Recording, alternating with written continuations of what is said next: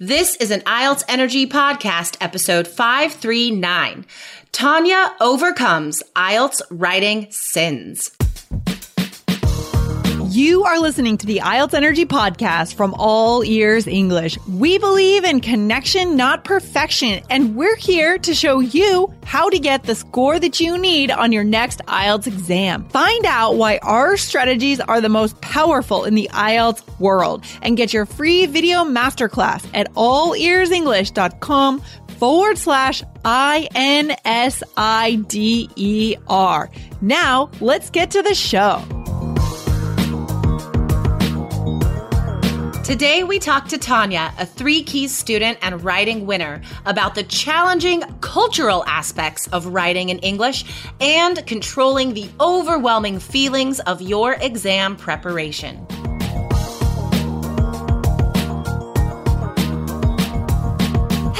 IELTS Energy listeners. We have an awesome guest today, a student in our course who wrote the most incredible essay this month and won the Writing Wizard contest.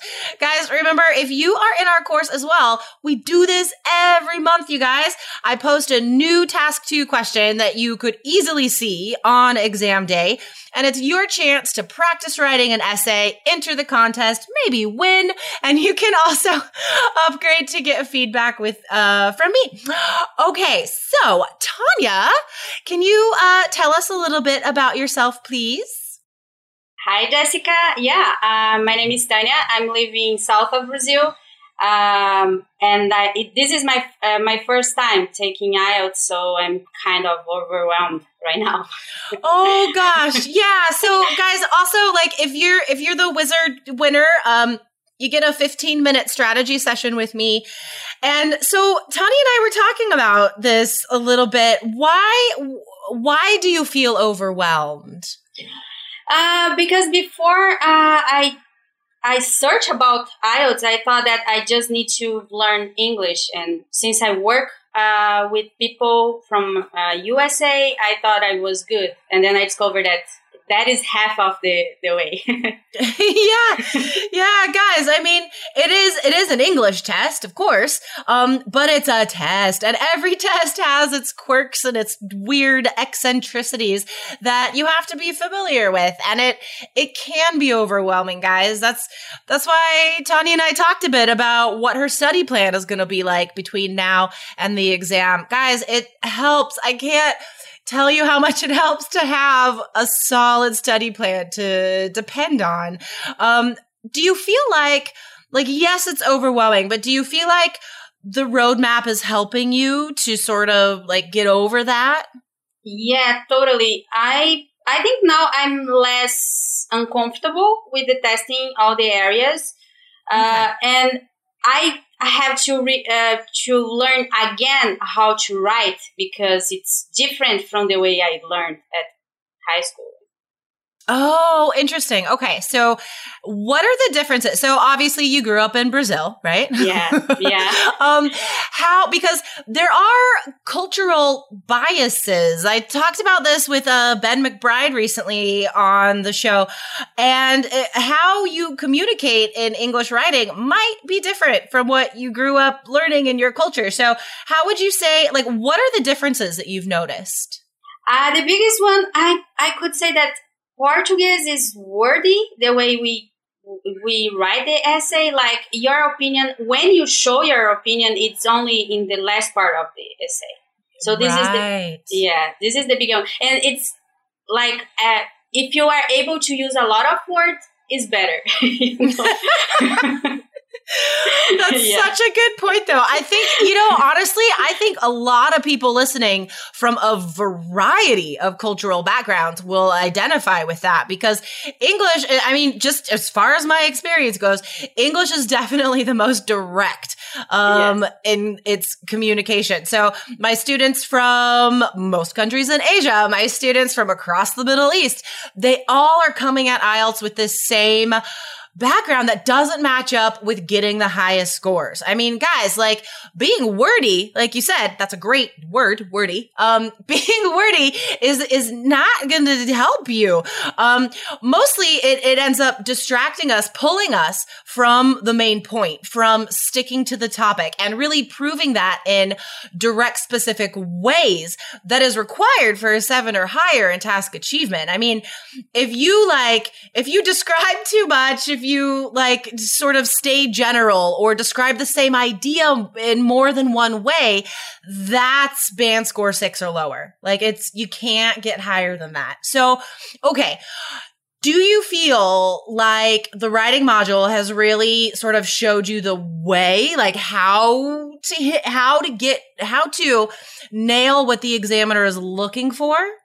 Yes, yes. The linking words helped a lot because then you have the structure of the essay. So, and it's a lot of words. So you don't need to yeah. worry a, a, lot about uh, words.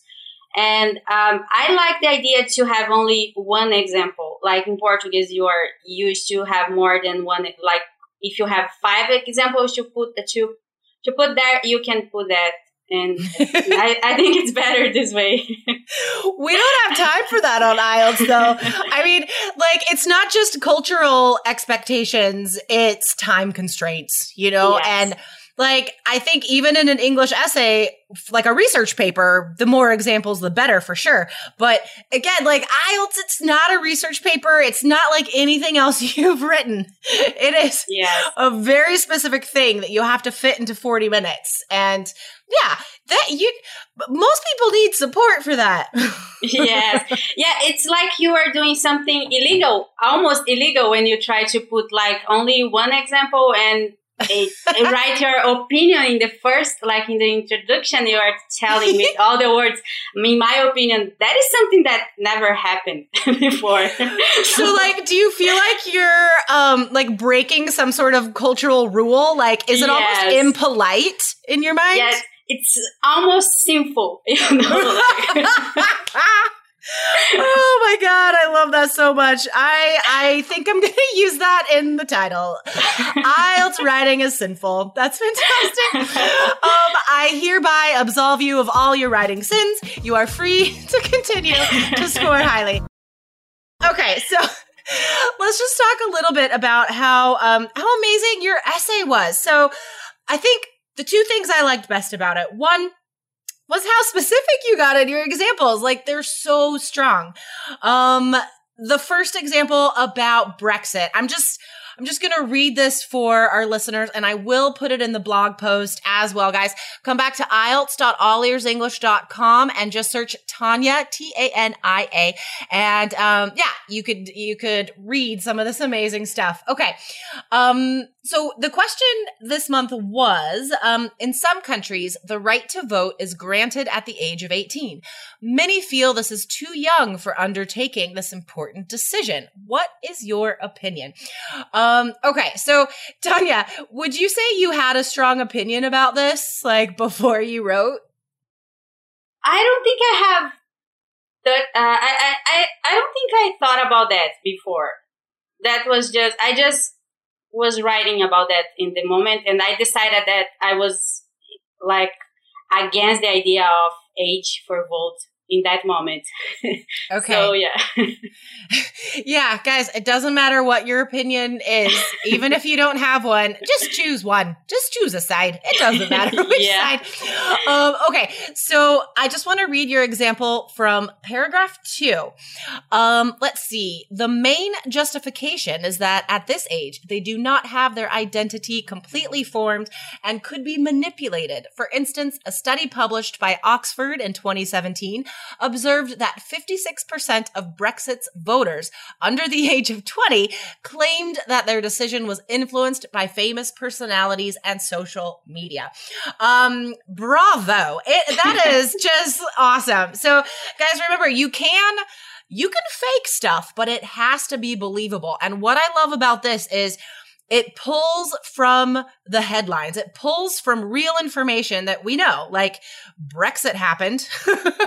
like that that's a disaster. Um, and yes, some of it was caused by influences outside uh, po- politics, right? So you're pulling from stuff that's real, right? You're just putting a number on it is all. So how did you come up with that example? Was it was it difficult to come up with or No, I I, I like that this part uh, to make up things and like just I, I would like to use that in real life. Wouldn't that be awesome? yeah. you could just make stuff up as you go.